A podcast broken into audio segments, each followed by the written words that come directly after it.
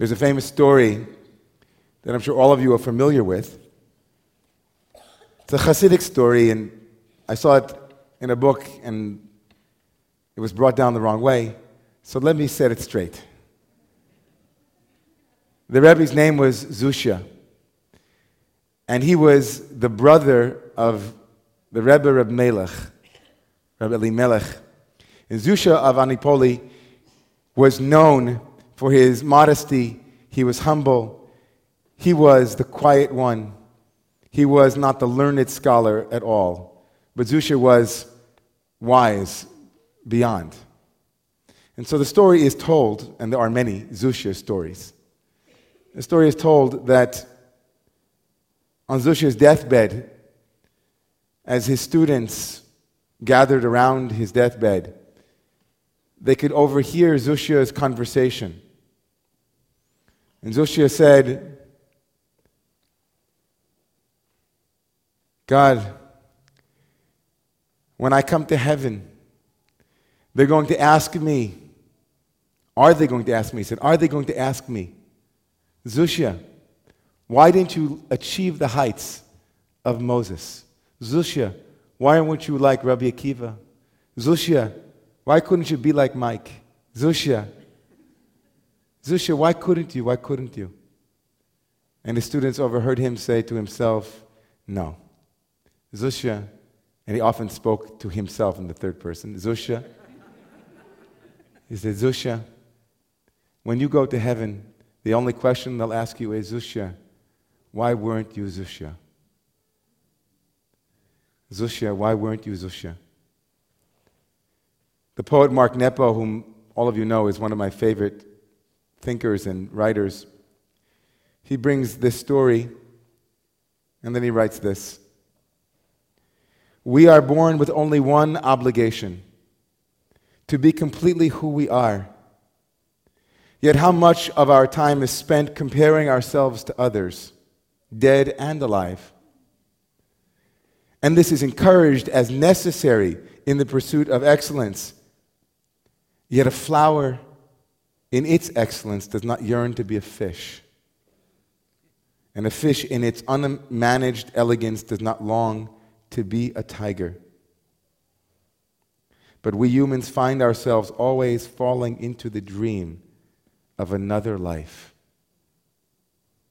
The dream of another life. We could say that we know people for who, who are living a dream of another life. And we know people who are not, people whom we would never characterize with that statement oh, they're living another life.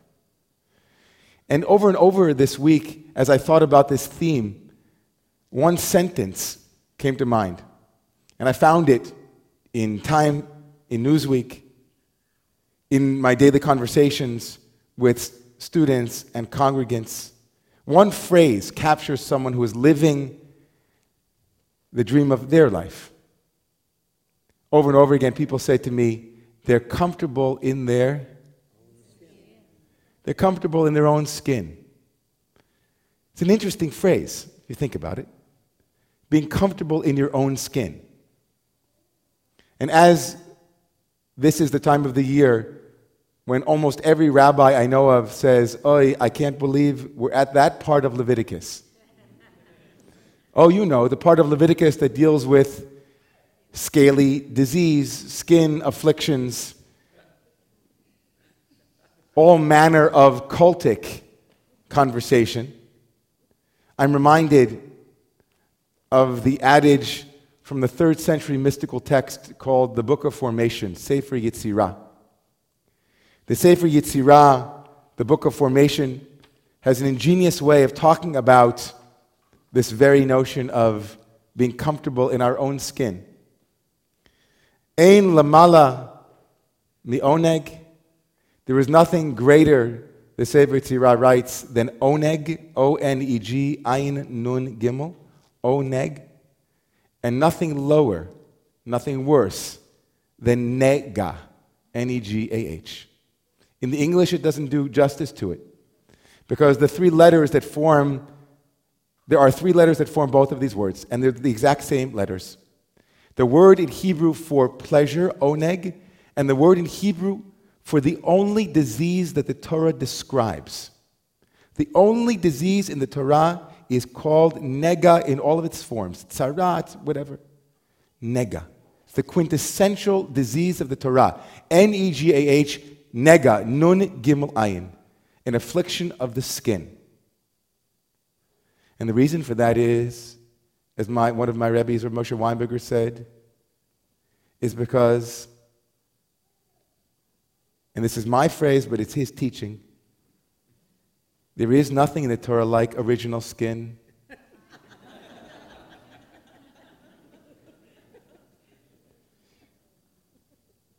original skin when you find one, you find one, you know. It's, it's is known in all of the traditions as the illusion of separateness. The sense, as one thinker said, that we are ego, skin encapsulated egos, that we begin and end at the skin, is at the root of almost every mystical tradition's assertion around why we suffer. Nega, the skin disease of the Torah, is quintessentially a conversation about what it is that we use to create separation.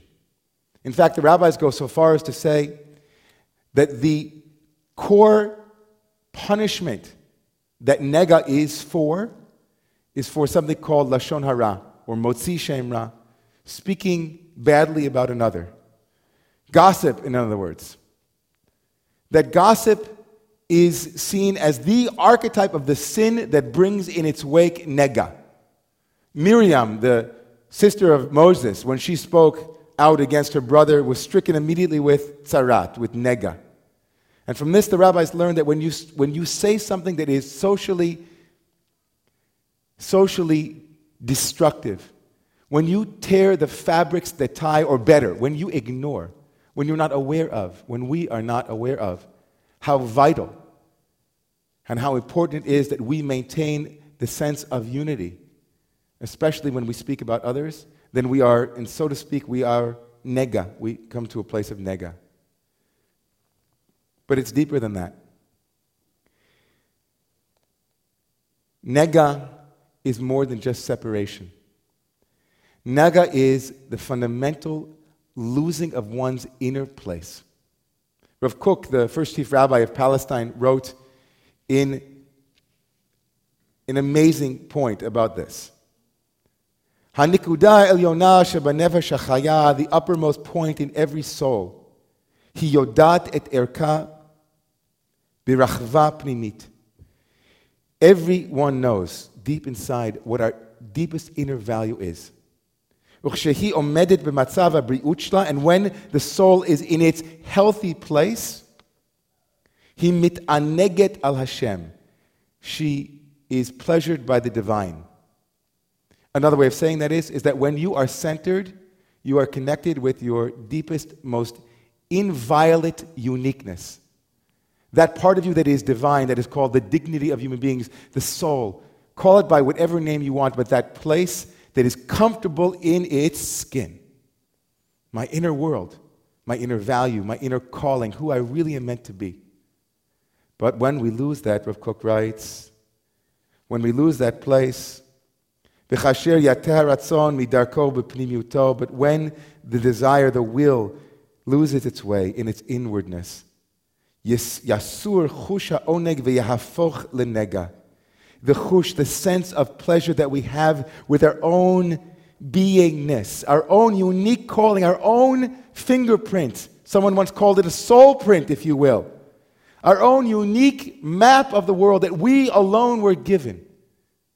That my eyes and your eyes, though they might look at the same horizon, see it uniquely. When we lose that place, we are in a place of nega. We are afflicted with the skin disease of wanting to be in someone else's skin. Nepo continues, and this is what he says he says, that when we are winded, he says, being human though, we are often troubled and blocked by insecurity, that windedness of heart that makes us feel unworthy. And when winded and troubled, we sometimes feel compelled to puff ourselves up. For in our pain, it seems to make sense that if we were larger, we would be further from our pain. If we were larger, we would be harder to miss. If we were larger, we'd have a better chance of being loved. And so it's not surprising, he says, that others need to be made smaller so that we can maintain our illusion of seeming bigger than we really are. Zusha would smile. Zusha would say that in the moment of asserting that we want to be in somebody else's skin, at exactly that moment, we need to remind ourselves that there's one thing God wants from us in the world. There's one thing that the universe wants from us, there's one thing that we should want from ourselves is to be able to articulate what it is that is me. What it is that belongs to me. What is it that is my work to do? And mine alone. Lo. It's not up to us to finish the work, but we certainly can't do the work unless we do our work. It begins here. And the beginning of the beginning is what is it that is in my skin? What is it that is my calling? And to rein in the comparing mind that sees what is going on on the outside and says, Oh, I wish my insides were like your outsides.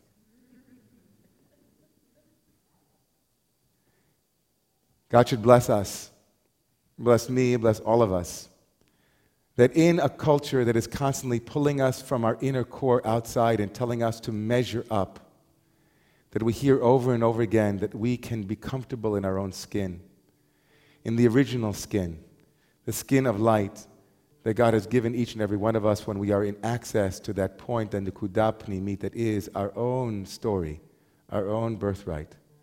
And we can say together, Amen.